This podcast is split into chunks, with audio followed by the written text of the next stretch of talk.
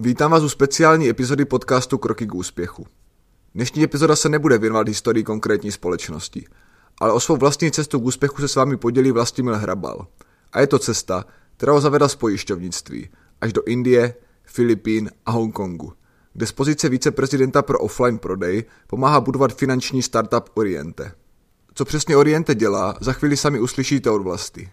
Jen na úvod bych chtěl říct, že za loňský rok společnost vyrostla o 700% a od investorů získala už přes 160 milionů dolarů. Jeden z zakladatelů Oriente byl spoluzakladatel Skypeu, skrze který jsme tento rozhovor nahrávali. Toho všeho se podařilo Vlastovi dosáhnout během 13 let. A to se původně chtěl věnovat úplně jinému oboru. A ještě než začnem. Na konci se s vámi pan Hrabal také podělí o jeho názor o tom, co všechno mají úspěšní lidé společného. A také vám řekne svůj tip na spokojený a úspěšný život. Jdeme na to. Vlastimil Hrabal se narodil v roce 1981 v Bratislavě. Tam také dlouhé léta žil. Jak sám říká, byl průměrný student, který ve známkách rozhodně nevynikal. Taky přiznává, že byl pro každou srandu. Po dokončení střední školy se však díky sportu rozhodl přestěhovat do Prahy. Ke sportu měl blízko už odmala, kdy se věnoval plavání. Později ve čtvrté třídě začal hrát basketbal. No a pak... Když jsem byl v posilovně a přišel ke mně zhruba 2 metry vysoký a 2 metry široký člověk a zeptal se, jestli nechci zkusit hrát uh, americký fotbal. Když jsem uh, měl strach říct ne, tak jsem to zkusil a uh, nějak mi to zůstalo až, uh, až do vysoké školy, kde jsem pak v Praze a kde jsem pokračoval taky v hraní amerického fotbalu uh, za Prague uh, Panthers. Že je sport dobrou průpravou do života, slyšel hodně z nás. Tady je Vlastův pohled.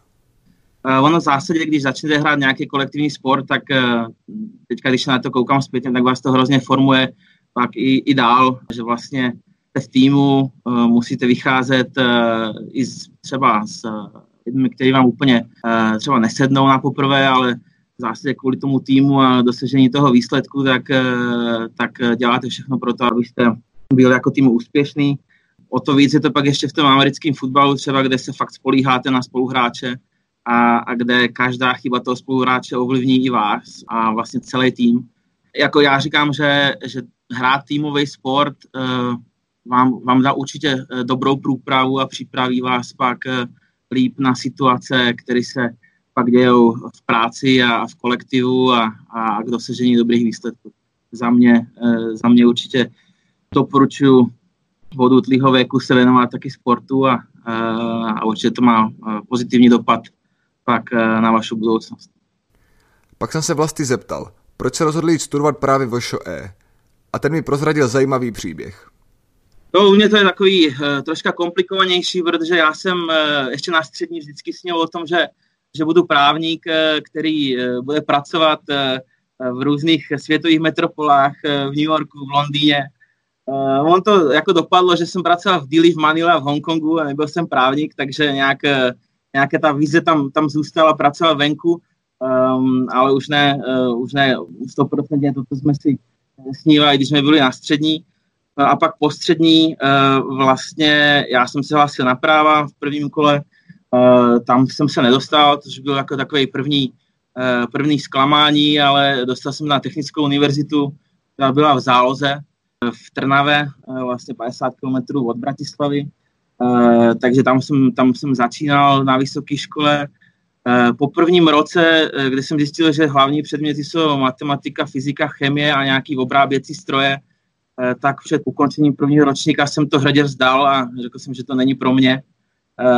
takže jsem zůstal, zůstal rok doma. počas toho roku jsem si vyzkoušel různé práce a to mě pak motivovalo vlastně pokračovat dál v studiu. Eh, protože jenom s gymnáziem eh, zase toho nebylo moc, eh, moc k mání v té v době, takže jsem třeba prodával CDčka v obchodě, ale taky jako podomový prodej, pak jsem dělal na call centru, operátora. A když se teď teďka beru zpětně, tak jsem vlastně dělal všechny ty práce lidí, kterých teďka řídím a, a, a kterých mám jako stovky pod sebou, takže určitě jako zase to byla dobrá průprava i pro ten můj současný job eh, eh, vlastně vyzkoušet si ty, eh, ty práce v call centru, v salesu, jako prodejce. a tak dále.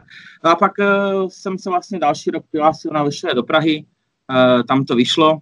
Já jsem chtěl hlavně se osamostatnit a nějakým způsobem se, se dostat z domu, jak se říká, takže jsem se přesunul do Prahy na kole a začal ten standardní kolejní život. Den trvá do 4 do rána a pak vlastně začíná někdy po obědě.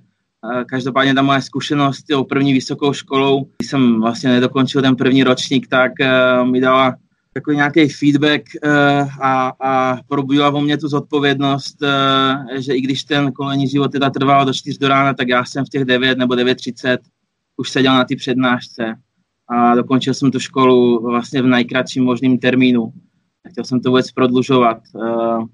Chtěl jsem to mít prostě uh, za sebou a, a, a pak se vrhnout, uh, vrhnout uh, na, na, na, na další etapu. Správně. Lidé často mají představu, že se ostatní lidé úspěšnými už rodí.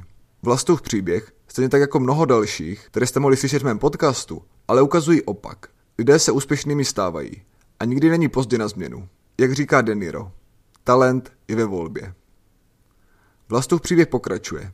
I na vysoké škole měl průměrný prospěch a jak sám říká, často dělal jen potřebné minimum, aby předmětem prošel. Dostali jsme se k tématu, kdy mě zajímal jeho názor. Za to, co se ve škole naučil, bylo přínosné pro jeho pracovní život. Tak jako pro praxi si myslím zpětně eh, to období, který jsem tam byl já, nebylo mm, jako k využití vůbec. Eh, byl čas, kdy to bylo ještě hrozně málo externích eh, přednášek, přednášejících a lidí z praxe.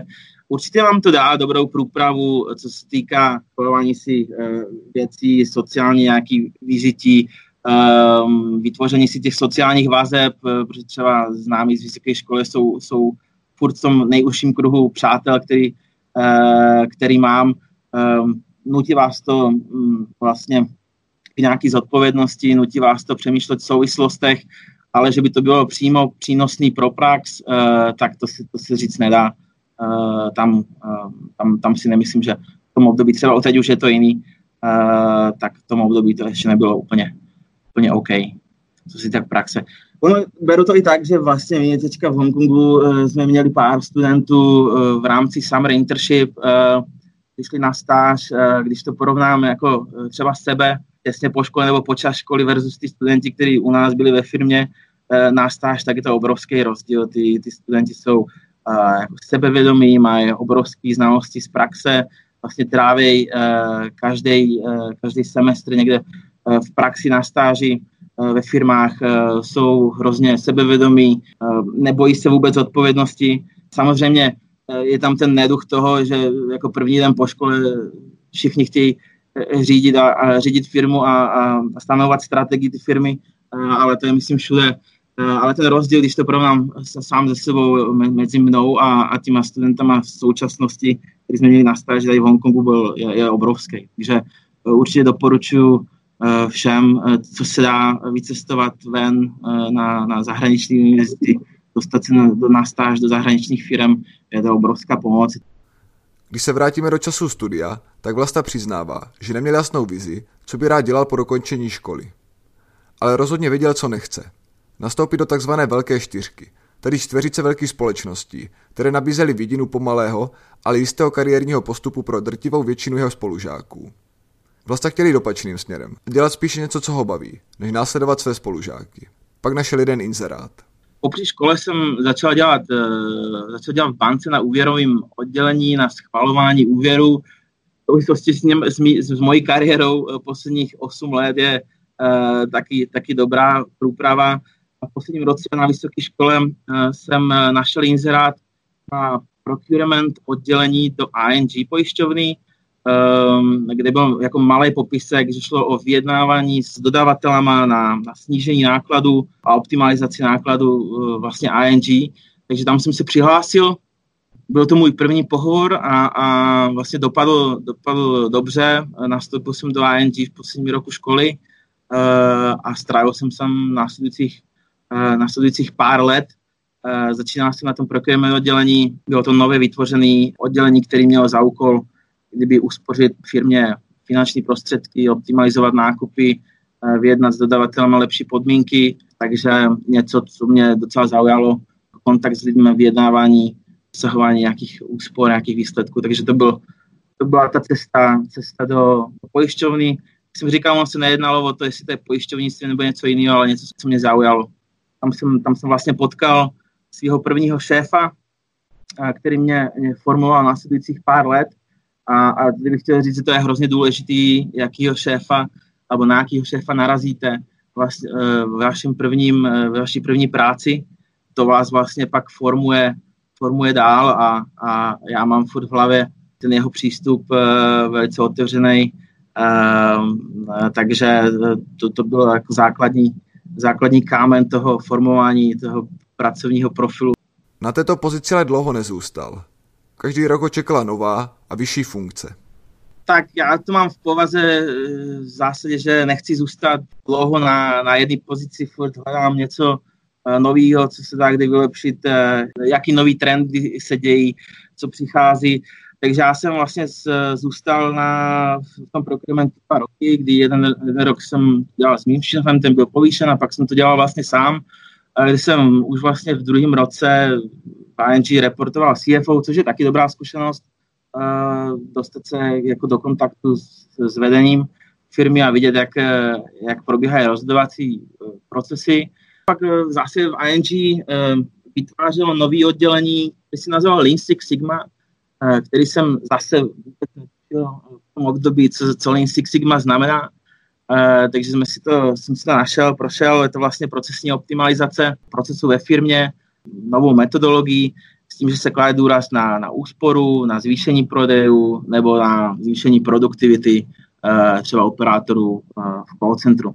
Takže jsem se přihlásil zase do výběrového řízení interního. Můj šéf, bývalý z procurementu, byl taky šéf tohohle Lean Six Sigma oddělení, které, které vzniklo, takže mě zase vzal pod křídla a vlastně vzal mě do nového do nového oddělení. Ta Lean Six Sigma byla dobrá v tom, že to je vlastně projektové řízení troška jinak, než eh, to víme standardně. Um, dostanete se, když pochopíte tu metodologii, tak vlastně můžete dělat projekty napříč celé organizací, jestli je to operations, jestli je to sales, jestli je to IT nebo finance. Takže já vlastně po nějakých úvodních kurzech a trénincích, které uh, trvaly v celkově týdnů, uh, jsem dostával pak projekty, Eh, napříč celou organizací a během dvou let eh, vlastně pochopíte střeva celé té organizace, víte, co se kde děje, protože vlastně dělat procesní optimalizaci je znamená, že ty procesy znáte a, a pochopíte, eh, jak vlastně v realitě, v realitě fungují. Což byl vlastně hrozně dobrý benefit, že po třech, čtyřech letech v té organizaci a docela velké organizace, jakým ING v tom čase byla a ještě stále, stále je, Eh, tak znáte vlastně detaily, eh, jak firma, eh, jak ta firma funguje. O Lean Six Sigma jsem slyšel. Kdy jindy je ale lepší se o ní něco dozvědět z praxe, než teď, ze zkušeností úspěšného manažera. A taky se rozvíte, jak co nejlépe implementovat změny. No, ona, ta Lean Six Sigma metodologie znamená, že vlastně si uh, vytvoříte uh, tým uh, expertů, který s danou problematikou uh, pracují. To znamená, když si vemu třeba zvýšení prodejů v obchodné části ING na Slovensku, vlastně to bylo, jakým způsobem by mohli noví pojišťovací agenti, kteří byli nabírání do, do sítě, tak jakým způsobem bychom mohli zvýšit jejich produktivitu a zároveň snížit jejich odchodovost, protože řekneme asi otevřeně, pojišťovací agent není úplně dream job, není to práce pro každého, takže většinou když se nabralo třeba 100 lidí, tak během uh, eh, 3-4 měsíců jako 40-50 uh, eh, lidí bylo pryč a vlastně první rok přežilo třeba 20% lidí. Takže naším úkolem bylo nějakým způsobem snížit tu odchodovost a, a vlastně vytvořit tu síť, tak aby ty lidi vlastně s náma zůstávali díl, protože tím díl s náma jste, tak tím vás víc pochopíte ten produkt a, a vytváříte svoji vlastní síť. Takže to byl ten cíl. Takže jsem vytvořil tým, který vlastně mapoval ten proces od začátku, takže to byli rekruteři, uh, jsem měl v tom uh, úzkým týmu, měl jsem tam uh, obchodníky, měl jsem tam vedoucí obchodních skupin, měl jsem tam dokonce uh, nějaký nováčky, aby jsme vlastně zjistili, jak ten proces funguje uh, od začátku. Protože jedna věc je, jak máte napsaný, že ten proces funguje, nebo jak si myslíte, že to funguje a jaká je realita. To je obrovský rozdíl vždy mezi tím, jak to bylo napsané a jaká byla realita. Takže v rámci té metodologie bylo potřebné pochopit, jak to funguje v realitě. Třeba já jsem strávil s nováčkama vlastně jejich první dny, jejich školení, chodil jsem s nimi na, na, na prodejní schůzky, um, dostával jsem jejich targety a vlastně jsme zjistili, kde je ten problém, že vlastně když nastoupí úplně nový člověk jako pojišťovací, uh, pojišťovací agent, tak uh, dostane target, že musí udělat tři pojistky na měsíc a uh, vlastně hozený totálně do vody a neví, co má dělat. Takže my jsme nastavovali celým tím týmem od začátku ty školení, nastavili jsme eh, vlastně, jakým způsobem mají pracovat, co mají dělat každý den.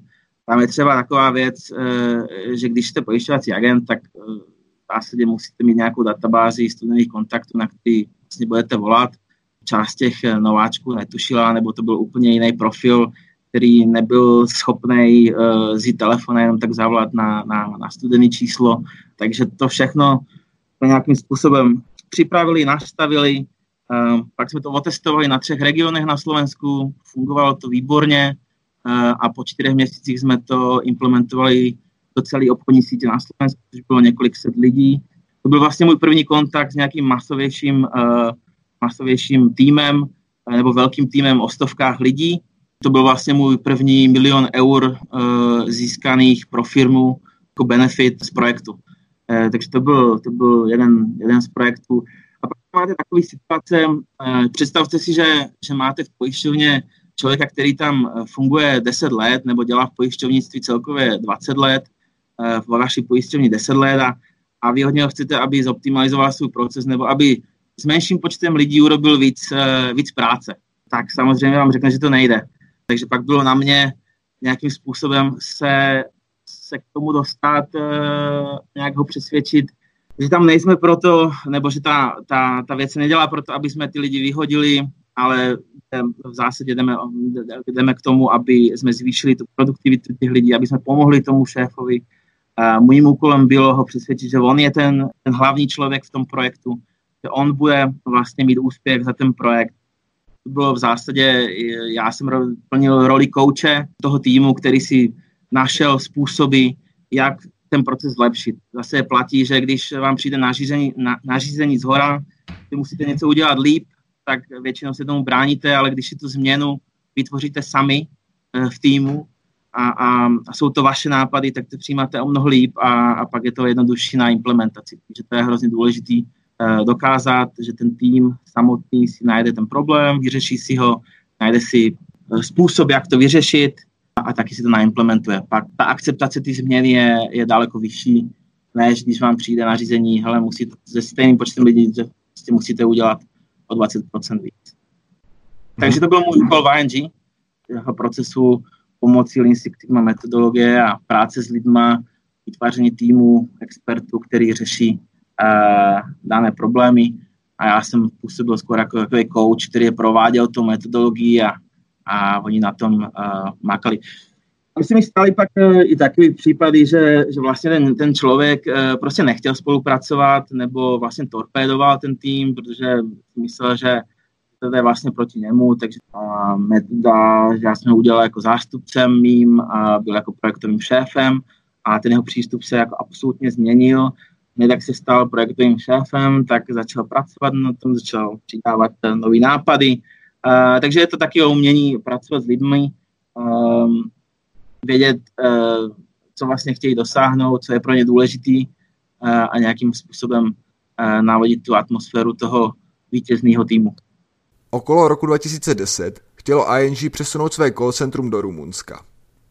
Pro Vlastu Hrabala se tak pomalu ale jistě blížil čas změny zaměstnavatele. ING chtělo přesunout servisní centrum do Rumunska, to znamená pro, pro třeba Řecko, Španělsko, Česko, Slovensko, Maďarsko, eh, vytvářelo servisní call centrum, jak kdyby eh, v Rumunsku, to znamená, kdybyste měl nějaký dotaz eh, a volal byste z Česka, tak se domů dovoláte českému operátorovi, ale v rumunský kůži. Když jsme se na to koukali, já jsem byl jeden z těch, který tam právě měl se přesunout do rumunské kůže a pomoct s budováním toho call centra a, a servisního centra. Ale když jsme si pak dělali s kolegama pár výzkumů, tak jsme zjistili, že takovýhle center eh, v Kluži už několik je a využívají jako stejné jazyky, čeština, slovenčina, maďarčina plus my jsme tam přidávali ještě španělštinu a řečtinu, takže um, ta, ta pracovní síla v tom regionu nebyla nekonečná. Vlastně jsme se odmítli pak přesunout, nebo já jsem se odmítl přesunout do, do Rumunska, protože jsem neviděl smysl, až tak úplný smysl v tom, v tom projektu. Um, což pak uh, jsem se rozhodl, že z ING uh, odejdu a odešel jsem uh, do online pojišťovny Direct. By the way, ten projekt uh, servisního centra se rozběh a po dvou letech skončil právě z důvodu nedostatku uh, pracovníků uh, s, s tou jazykovou vybaveností, kterou uh, ING požadovalo.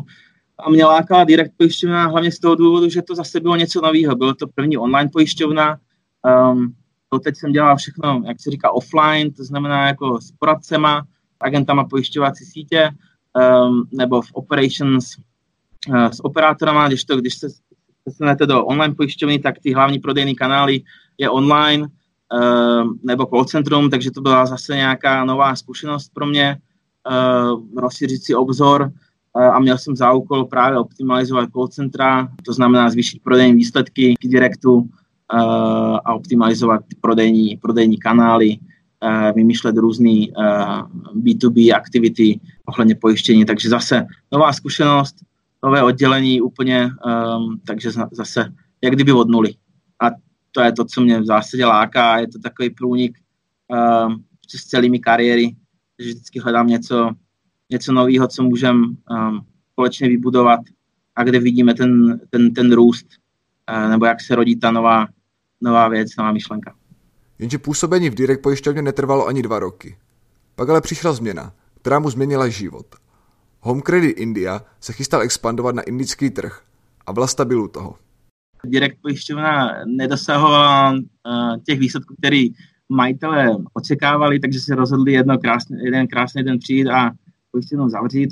Já jsem zůstal jako jeden z posledních ještě na prodej portfolia uh, klientů Eh, direktu do, do Uniky, eh, takže jsem si zase vyzkoušel, jak se společnost zavírá. Určitě to není, není zkušenost, kterou bych chtěl, eh, bych chtěl opakovat, ale každá zkušenost dobrá zkušenost. A v tom čase jsem si hledal novou práci, dostal jsem nabídku na procesního specialistu do Indie. Musím říct, že v tom čase jsem ještě nějak nepřemýšlel, že to je až tak daleko do Indie. Domluvám se se s Headhunterem, pokud teda bude možnost jít s rodinou, tak uh, proč ne? Každopádně tahle možnost nebyla, tahle pozice byla jako jenom pro jednotlivce, takže Headhunter právě říkal, že tam je ještě jedna otevřená pozice jako COO pro nově vznikající Home Credit Windy, což byla obrovská výzva pro mě a tam si musíme na rovinu říct, že eh, na, na pozici COO v Čechách bych v tom čase čekal dalších 10 let takže to byla obrovská eh, motivace pro mě. Přepsali jsme životopis přes noc, poslali jsme ho na druhý den a takým způsobem se zalíbilo. Prošel jsem asi osmi výběrovýma pohovorama, osmi kolama toho výběrového řízení a nakonec jsem byl vybrán, což bylo hrozně pozitivní, takže jsme s manželkou šli rovnou k lékaři, protože uh, manželka byla v tom čase uh, těhotná a tak jsme zjišťovali, uh, jak je, jestli, jestli je možné vůbec malým dítětem jít do Indie. Tam nám řekli, jasně, není problém, v pohodě. My jsme to, se přiznám, troška i podcenili tu přípravu, takže jsme se s tím víc nezabývali. A pak v říjnu, když jsem měl odjíždět do Indie, tak uh, ještě předtím jsme zašli k lékaři už uh, i s uh, malou dcerou a říkali jsme tak, jestli to je v pohodě, zase přesouvat do Indie a tam lékař prostě pronesl historickou větu, jestli chceme zabít svoje dítě, že to dítě prostě musí být do dvou let eh, v Čechách, mít všechny očkování a, a pak, pak může jako kdyby letět do, do, do téhle země. Takže zase to rozhodnutí bylo, manželka zůstala doma a já jsem odcestoval do Indie samotný. Pak vlastně první den, když jsem přišel do práce, no, tak to byl kdyby startup v Indii, když si to umíte představit. Přišel jsem eh, k polorozpadlému nebo jako v oblasti, kde prostě byly hrozně ošklivý, jak to říct, jako slušně hrozně ošklivý domy, eh, kolem eh, vlastně běhali na ulici divoké prasata a to byla vlastně centrála, centrála tehdy vznikající společnosti.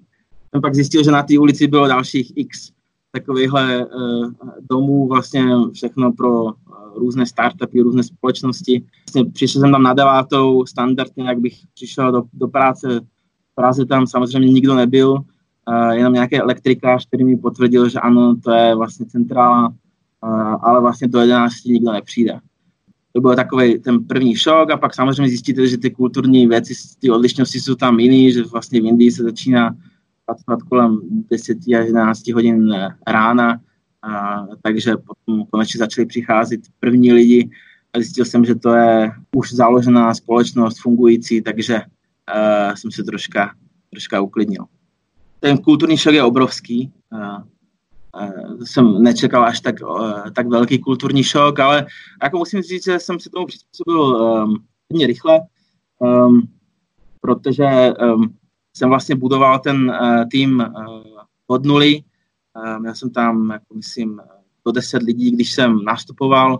Když jsem po dvou letech přecházel do, na jinou pozici, tak uh, ten tým měl zhruba 400 lidí, takže ten, ten růst byl obrovský.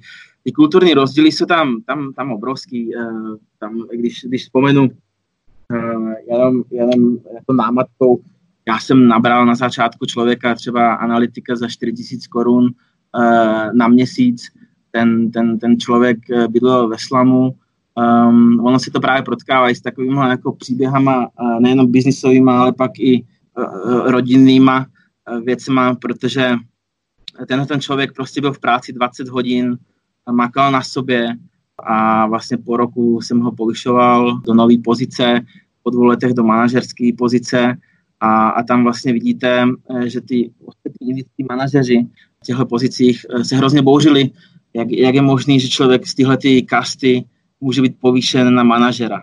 A, a hrozně proti tomu protestovali. Takže i když tam oficiálně ten kastovní systém neexistuje, tak uh, ty lidi to furt mají v sobě. Samozřejmě já jsem nebral nějaký ohledy na, na, na, na ten kastovní systém, takže ten člověk byl povýšen a stal se po těch čtyřech letech, když jsem odcházel z Indie, tak byl šéf analytiku celý, celého indického indického operations. A vlastně mi děkoval, že že se dostal kvůli tomu, k téhle šanci se dostal ze slamu, mohl postavit kamenný dům a, a vlastně mohl dát děti do škol a jeho děti mohly dostat základní vzdělávání. Takže uh, ty kulturní rozdíly jsou uh, naozaj obrovský. Pak jsem uh, třeba měl člověka, který měl na stole štos životopisu a jsem věděl, že právě zrovna nehaj, nenabíráme žádný lidi. Tak jsem se optal, co to je a vlastně jsem zjistil, že to jsou jeho potenciální manželky. Takže on si vybíral manželky dle životopisu a to měl ještě štěstí, že mu rodina dom, jako dovolila si vybrat z životopisu 95% svadeb uh, v Indii je domluvených a, a ty lidi se, um, se vidějí jako poprvé na svatbě ženich a nevěsta. Takže tam je to prostě úplně jiný, jiný svět. Když vám někdo říká, ano, je to hotový, tak to znamená, ale není to vůbec hotový, musíš to zkontrolovat. O, protože oni vlastně mají kulturně zakořeněný, že vás nechtějí zklamat, že nechtějí být negativní. E, takže vám na všechno říkají, ano, jasně, hotový, všechno klape. A když to neskontrolujete, tak pak jste na konci hrozně překvapen, takže to byla jako veliká změna i v mým manažerském stylu, e, kde já jsem zase musel na nějakou dobu, než se ten tým vytrénoval a nastavil správný pravidla, tak jsem musel přejít do totálního mikromanagementu Eh, kde jsem eh, každou eh, věc jako kontroloval osobně. Dělal jsem vedle operátorů, zjistil jsem, co dělá, jak dělá, kde dělá chyby a nastavovali jsme vlastně všechny procesy pro tu novou vznikající firmu od začátku. Jak po osobní stránce, tak po, po pracovní stránce ty odlišnosti jsou, jsou extrémní. Na druhou stranu, když to vemu, ty lidi jsou taky hrozně loální. To znamená, když je vytrénujete, když jim ukážete, jak dělat věci správně, jak dělat věci jinak a že ty věci fungují, tak pak jsou hrozně loajální, jsou za to hrozně vděční a, a tím, že Indie je země, kde na vaší pozici stojí řád dalších x stovek lidí, eh, tak se taky hrozně snaží. Takže to bylo hrozně, hrozně pozitivní. Um, no a lidi, vlastně, který jsem si já osobně vybral uh, a postavil do toho týmu, tak uh, v Homecreatu nebo v jiných firmách na těch manažerských pozicích dodnes. Um, což, což je jako výborný úspěch a, a jsme furt v kontaktu a, zase říká, kdykoliv půjdeš na indický trh, tak, tak nám řekni a my se zase přidáme a zase ti pomůžeme na tom indickém trhu třeba s novou společností. Tak, takhle, nějak to, takhle nějak to funguje. Přijdou vám životopisy potenciálních manželek jako šílenost? Tak věřte, že realita je ještě daleko horší. Tady je Vlastův příběh o tom, proč v Indii nelze věřit ani životopisům uchazečů o zaměstnání. To je jedna z extrémních věcí. Eh, část těch životopisů, když to čtete, tak eh, vlastně si říkáte, můj tenhle člověk eh, super, ten by mohl být můj šéf, tak takovýhleho mm, člověka získat do týmu, to bylo vždycky sen, protože jako hajrujete většinou lidi, kteří umějí něco, co vy neumíte, aby vás, aby, abyste ten tým uh, nějak uh, poskládali a hajrujete prostě ty nej, chcete hajrovat ty nejlepší lidi, abyste měli nejlepší tým. Uh, jenomže pak ta, ta, ten střed s realitou uh, byl, byl jako obrovský, protože lidi, kteří měli ten životopis úplně, jak se říká, vymazlený, tak uh, s váma neuměli mluvit ani anglicky, jo, neuměli základní věci. Takže od té doby, co jsem tohle zjistil, tak vlastně všechny pozice uh, vlastně procházely mým aspoň pětiminutovým hovorem uh, nebo interview, uh, jestli ten člověk je schopný komunikovat a má nějaký nápady a je fakt jako, uh, je fakt jako schopný, takže pak uh, já jsem strávil jako stovky hodin po večerech po práci právě interview, kde, kde, jsem, kde jsem si prověřoval, že ty lidi, který najímáme do těch týmů, tak prostě je to ten typ lidí, který chceme mít v tom týmu a, a který mají ty znalosti a, a, a který nás můžou posunout dál. Tam byl případ, kdy přišel člověk a bez toho, aby se představil a začal, tak začal vytahovat novinové články a fotografie svoje a certifikáty a, a úspěchy a trofeje. Eh, no a pak jsem se s ním v zásadě nedomluvil na základních eh, věcech ohledně, ohledně fungování call centra, takže um, prostě berou to úplně z jiného z jiného konce. Tam je, je, je, je důležité pochopit, proč to tak je, protože Eh, jak jsem říkal, ty svatby jsou domluvený a ona každá lepší pozice dává tomu člověku pak možnost vybrat si lepší manželku a lepší rodinu ty manželky. To znamená, když vy dokážete doložit ty rodině manželky, že máte dobrou pozici v dobré společnosti, že dobře vyděláváte, tak samozřejmě máte úplně jiný, to hrozně set těch životopisů, který třeba dostanete do svojí manželku. Takže to je, to je důležité pochopit, proč vlastně Eh, se tohle děje, proč ty lidi se snaží získat eh, dobrou pozici za každou cenu i za cenu lhaní v tom eh, životopisu. Nic netrvá věčně a ani vlastová mise nebyla na věky. Sám vám za chvíli poví, co bylo důvodem jeho přesunu na Filipíny. A taky se rozvíte, jak moc velký je rozdíl mezi Filipínci a Indy. Já jsem, eh, já jsem vlastně eh, první dva roky byl v Operations eh, na Home, v Home Creative Indii, pak jsem se po dvou letech přesouval v Indii do Salesu, kde jsme kdyby rolovali nebo otvírali celou Indii pro Home Creative, to znamená, jako rodina za mnou přišla po dvou letech a, a já jsem začal dělat sales, kde vlastně drtivou většinu času trávíte uh, venku a, a mimo, mimo ty centrály. A otvírali jsme, během dvou let jsme otevřeli zhruba 35 měst v Indii. Ten tým se nám rozhodl jenom v Salesu z 500 lidí na zhruba 4,5 tisíce, takže tam to byla jako obrovská zkušenost vybudovat uh, salesovou síť uh, vlastně v celé Indii, kde, kde máte třeba 17 různých jazyků, a víte, jak to je, když, když si chcete jako půjčit peníze, tak mluvíte stejným jazykem, ale když máte splácet, tak má každý, každý stát jiný jazyk a, a nedomluvíte se. Takže my jsme museli vybudovat jako čtyři různé call centra v různých částí Indie, aby jsme někdy pokryli těch, těch uh, 17 různých uh, jazyků, um, které v Indii jsou oficiální, se kterými jsme se, jsme se mohli potkat. A po dvou letech, eh, když jsem strávil většinu času právě pendlováním eh, mimo, mimo domov a, a mimo, mimo centrálu, tak eh, prostě manželka jeden den řekla, hele, já jdu domů a ty se buď rozhodni, že jdeš s náma, nebo tady můžeš zůstat, jak dlouho chceš. Takže to byl takový, takový, jak se říká, dobrý feedback pro mě, kde jsem si uvědomil, že ano, asi je potřeba malinko zpomalit a domluvili jsme se s Homecreatem, že se přesuneme na Filipíny. Jako Filipíny určitě příjemnější země na život, na rodinný život než, než Indie. Že Indie je jako pracovně výborný trh, je to asi nejtěžší trh v, v Ázii, hrozně fragmentovaný, ale co se týká rodinného života, tak je to jako skoro bourač rodinného života, než že byste, si to, že byste si to v Indii s rodinou užívali.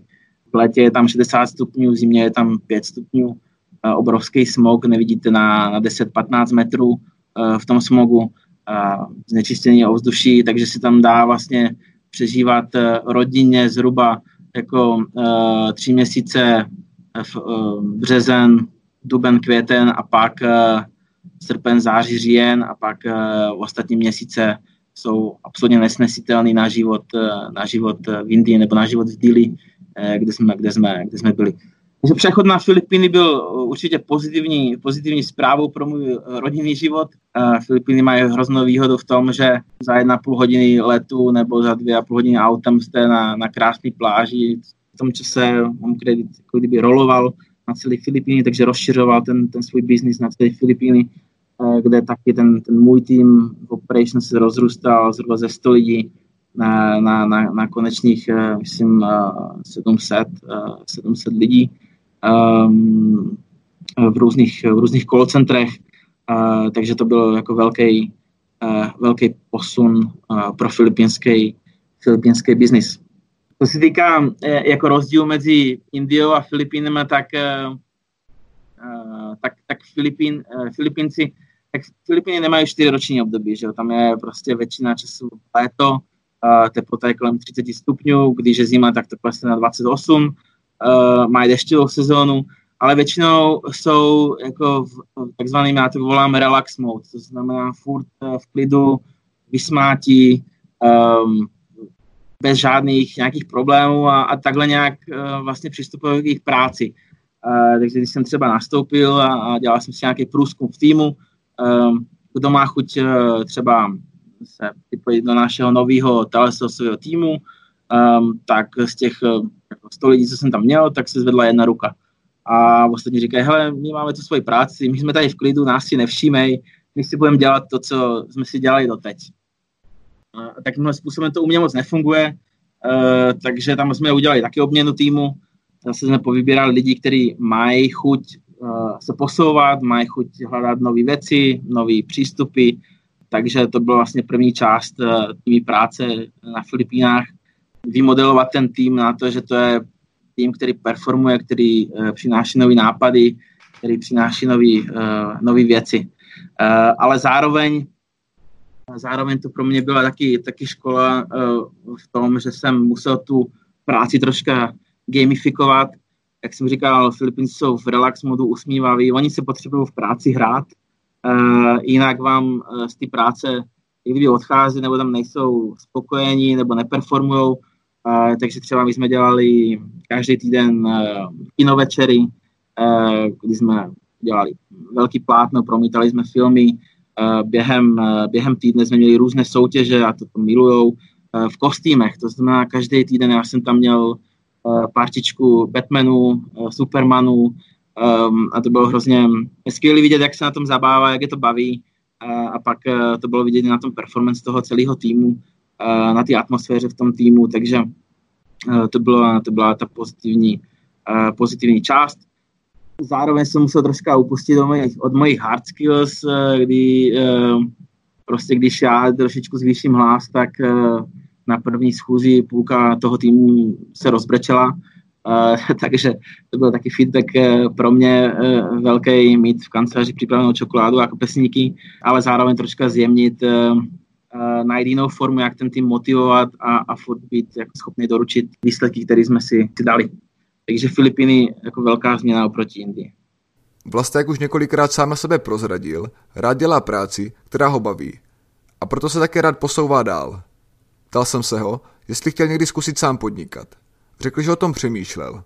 Asi jako každý člověk. Ale nikdy se do toho nepustil.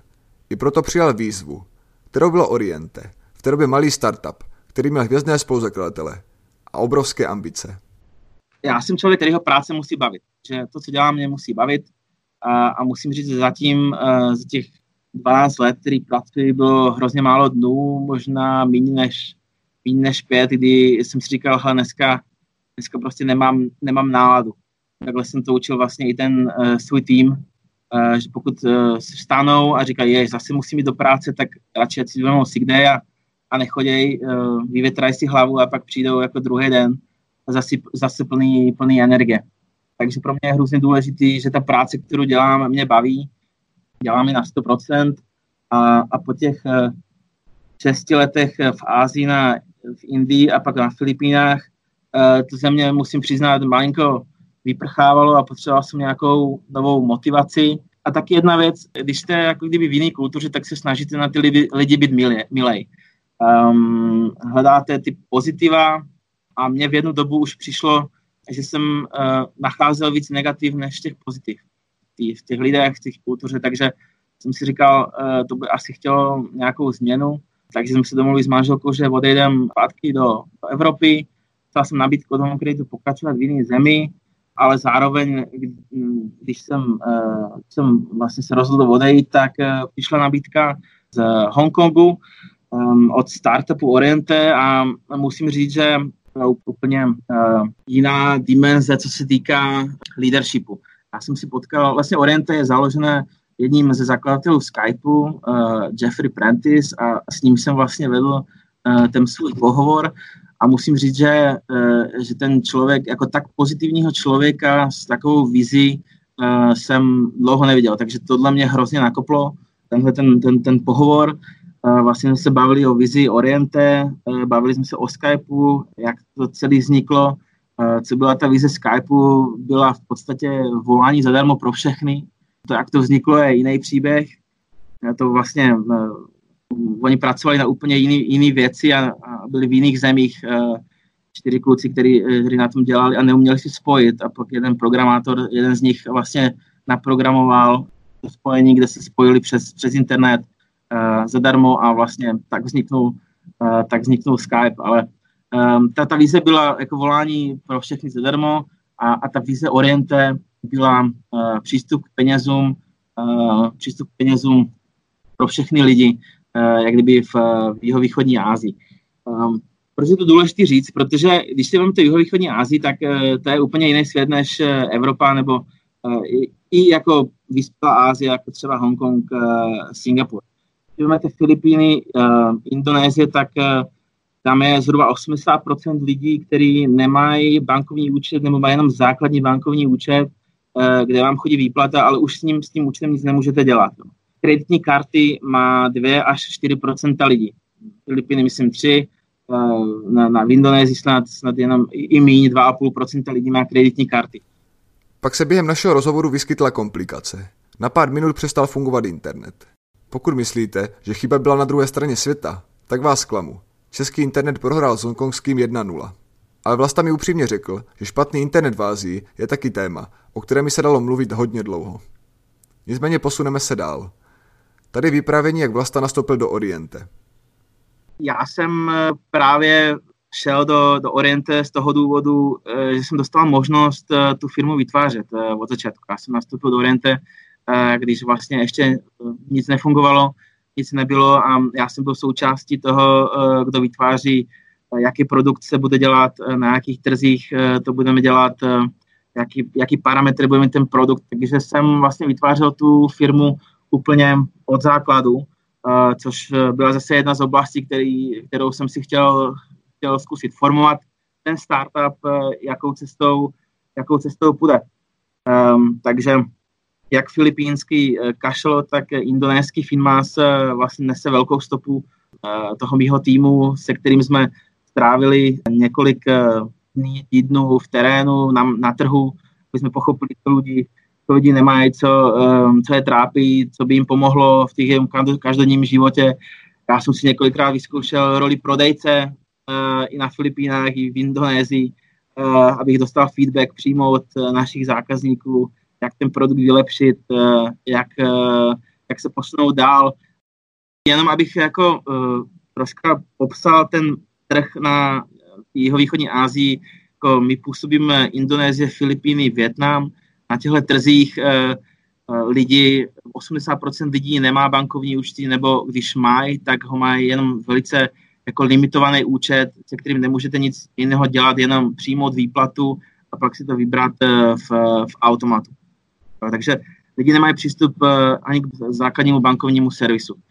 Pak je to jako třeba kreditní karty. Jo. Indonésie, Filipíny, 2 až 4% lidí má přístup ke kreditním kartám. To znamená, způsob, jakým fungujete, fungujeme v Čechách, že jsme motivovaní i platit kreditní kartou, nebo v případě, že máme nějaký jednorázový výpadek, tak to kreditní kartou překryjeme, tak tady není možný. Takže si představte člověka, který potřebuje zaplatit školu, potřebuje, má nějaký malý biznis pokazí si mu uh, nějaká součást toho biznisu, tak vlastně nemá šanci, nemá jak získat jakýkoliv finanční prostředky uh, od banky, od nikoho jiného, může jít jako na trh a, a, a zeptat se na, takzvaný, loan sharks, a, který vlastně půjčují za nehorázný, nehorázný úroky. Takže ta úloha toho fintechu v jihovýchodní Asii je právě změnit tyhle ty poměry, dostat lidi z těchto těch úvěrových pastí, uh, loan sharků a vlastně nabídnout jim standardní uh, servis, který by měla nabízet banka,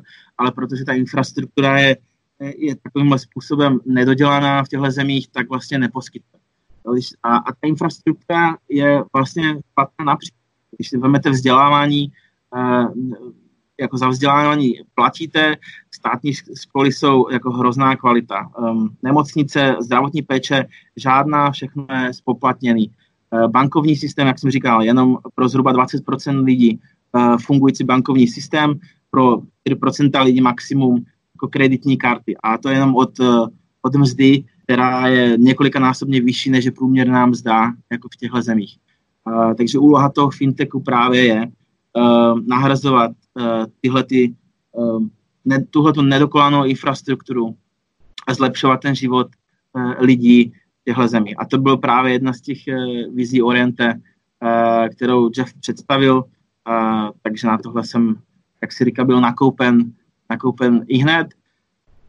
Takže jsme se přesunuli vlastně do Hongkongu od dubna roku 2018 a jsme tady doteď. Myslím, že se nám podařilo postavit uh, biznis v, ve třech zemích uh, během dvou let, což je jako úctíhodná rychlost. Jenom když vám jako řeknu, v jakých počtech se pohybujeme, tak, tak vlastně na, ta naše virtuální kreditní karta, kterou jsme vytvořili a, a můžete si ji stáhnout do telefonu, tak má zhruba uh, eh, 13 milionů downloadů během 1,5 roku a má zhruba 7 milionů uživatelů uh, během 1,5 roku. Takže uh, je to jako jeden z uh, nejrychleji rostoucích produktů v rámci, v rámci, v rámci těchto zemí. Velice úspěšný. Jak už jsem říkal, zakladatelé Oriente jsou úspěšní lidé, kteří mají za sebou mnoho zkušeností a úspěšných biznisů. Například jeden ze spoluzakladatelů, Hubert Tai, byl spoluzakladatelem společnosti Lufax, která dnes má hodnotu okolo 40 miliard dolarů. Zajímalo mě tedy, jaké spolupracovat s takto úspěšnými lidmi. A zda mají nějaké společné rysy. Když se potkávám uh, nejenom se zakladatelma, ale třeba i s investorama uh, naší společnosti, tak všichni mají jednu základní črtu a a to je, eh, že jsou hrozně pozitivní. Eh, vlastně nevadí až tak moc, když uděláte chybu. Hlavní je, když víte, jak, eh, jak se pohnout dál a vlastně nezopakovat tu chybu. Takže je to ohromná motivace. Třeba s Jeffem, když se bavíte, máte svůj nejnepovedenější týden v práci za poslední rok, tak jako 15-30 minut s Jeffem vám stačí na to, abyste měl zase zpátky energii Eh, na 100% a, a viděl to světlo na konci tunela a, a šel do toho. Takže pro mě eh, jsou to obrovsky pozitivní lidé. Část, co jsem, nebo většinu, co jsem potkal investorů, tak jsou to lidi, kteří si to um, odmakala. To znamená, nejsou to, um, i když je to třeba rodinná firma, tak ten člověk, uh, který ji momentálně vede, přinesl do té firmy něco, odmakal si to, přinesl ten nápad. Uh, jsou to úspěšní lidi, kteří prošli tou firmou, uh, znají třeba ty svoje firmy um, a, a dostali do, do, do úrovně, kde ta firma je dnes, takže um, jsou to hrozně inspirativní lidi. Většinou, když uh, se bavíme, tak uh, vlastně shareujou i část těch svých uh, příběhů, jak, jak jednotlivé firmy založily, takže to je hrozně pozbudující a taky inspirující vůbec být v kontaktu s těma lidma. Dále mi Vlasta vyprávěl, jaký je rozdíl mezi asijským trhem a zbytkem světa. A taky mi prozradil, co mu v Ázii chybí a co se mu na ní naopak líbí. Určitě vypadá to všechno hezky, ten, ten azijský trh je hrozně rostoucí, když uvidíme teďka po, uh, po téhle krizi, do jakých čísel uh, spadne. Každopádně určitě tam je ten, ten rodinný rozměr, jako chybí vám kamarádi, který, který máte v Čechách, takže je to vždycky něco za něco. Chybí vám um, jít se známýma prostě v Čechách na, na pivo na českou kuchyň, Eh, kterou eh, tady v zásadě už ani nenajdete, protože ta poslední eh, restaurace, která vařila české jídlo, už, už nefunguje v Hongkongu. takže to je jedna, jedna z nevýhod. Co, co se mně líbí na Ázii, je, je ta obrovská inovativnost, to chtění těch lidí, ta obrovská organizovanost. Ehm, teďka to bylo hrozně vidět i v rámci koronakrize, kde Hongkong eh, vlastně nemusel zavádět eh, žádný eh, jako kdyby karantény, že lidi musí zůstat doma, musí nosit roušky. Prostě to bylo automaticky. Ty lidi nosí ty roušky, ty lidi zůstanou doma, protože vědí, že, že je to tak správný pro to, aby se ta krize rychle jako kdyby přešla. Takže to, to, mě, to mě fascinuje na, třeba na Hongkongu, ta, ta organizovanost a ten smysl jako kdyby pro tu zodpovědnost, co ty lidi mají dělat i bez toho, aby jim to někdo nařizoval, i bez toho, aby uh, jim někdo říkal, co, co mají uh, co maj dělat. Pozitivum Ázie je určitě uh, ten obrovský potenciál toho trhu, ten obrovský potenciál uh, toho produktu, když ho dobře nastavíte.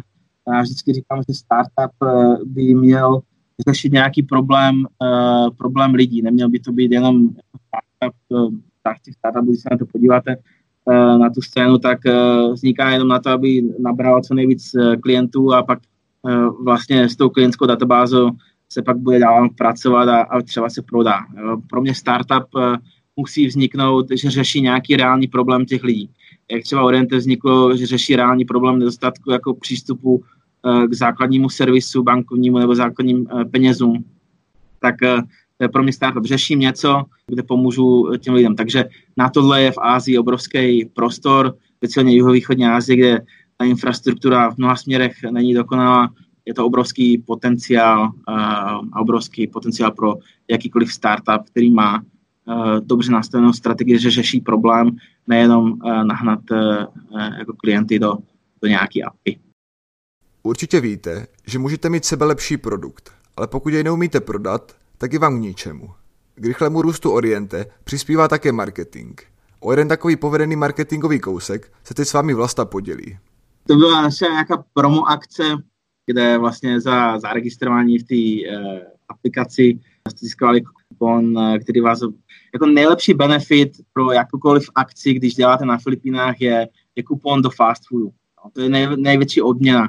Znamená, když jsem měl třeba v firmě nějaké hry, uh, nějaký soutěže, tak vždycky ta, ta cena byla uh, kupon do fast foodu. Prostě oni milují fast food, je to ta americká uh, kultura v nakupování, americká kultura v, ve fast foodech. Uh, takže když jsme dělali nějakou promo akci, tak jsme dělali akci, uh, když se zaregistrujete, tak uh, vlastně dostanete kupon do, do Jollibee, což je obdoba filipínská v McDonaldu, no a vlastně po uh, snad dvou týdnech nám Jollibee na Filipinách řekl, že musí skončit s akcí, protože nemají kuřata. Ta akce byla směřována na to, že když si založíte třeba profil v naší aplikaci, tak si můžete vytvořit uh, jako kdyby kreditní score. Um, to znamená, uh, že vám začneme vytvářet nějakou kreditní historii, třeba většina lidí na Filipinách to nemá, takže nejsou jako eligible pro pro žádný uh, žádný typ uh, jako kreditu. Uh, to znamená, tohle bylo nějaká akce, kde my jsme říkali, um, už od nejmenších částek vám začne vytvářet ten kreditní skóre, kde pak jako můžete uh, v budoucnu, pokud to kreditní skóre bude dobré, uh, čerpat, uh, čerpat jiný, jiný vyšší kredit podle, podle uh, vlastně potřeb, který máte. A dopadlo to vlastně, že po dvou týdnech jsme tu akci museli zastavit. Jollibee jak kdyby dokoupilo kuřata a po dvou týdnech jsme tu akci zopakovali ještě jednou. Na závěr jsem se zeptal Vlastimila na jeho tip na úspěšný a spokojený život. Já to, já to vemu troška z mého osobního pohledu, mm-hmm. protože uh, já mám takový heslo, um, je to happy wife, uh, happy life. To znamená, uh, když, když máte spokojenou manželku, uh, tak ten uh, život je prostě šťastnější a, a spokojenější. Takže a jak se říká, za každým úspěchem muže ženu, tak je hrozně důležité podle mě vytvářet to rodinné zázemí pro to, abyste měl furt tu správnou energii a tu správnou motivaci do té práce. Uh, takže pro mě je důležité to, aby, aby rodina byla spokojená na místě, kde zrovna jsme, um, aby, aby uh, měla uh, prostě to, co, to, co má mít. A uh, když je pohoda doma, tak se ta pohoda přenáší i, i do biznisu, i do mý energie, i do nových nápadů. Takže to je pro mě základ Eh, základ toho, toho úspěchu no a od toho se pak odvíjí ostatní věci, eh, jako sledovat trendy na trhu a, a vymýšlet nové věci. To byla krásná tečka na závěr dnešního podcastu. Děkuji vám za jeho poslech a třeba vám pomůže pro vaše vlastní kroky k úspěchu. Děkuji také Vlastovi za jeho čas a Tereze Vyhnanovské, že nás propojila. Naslyšenou příště.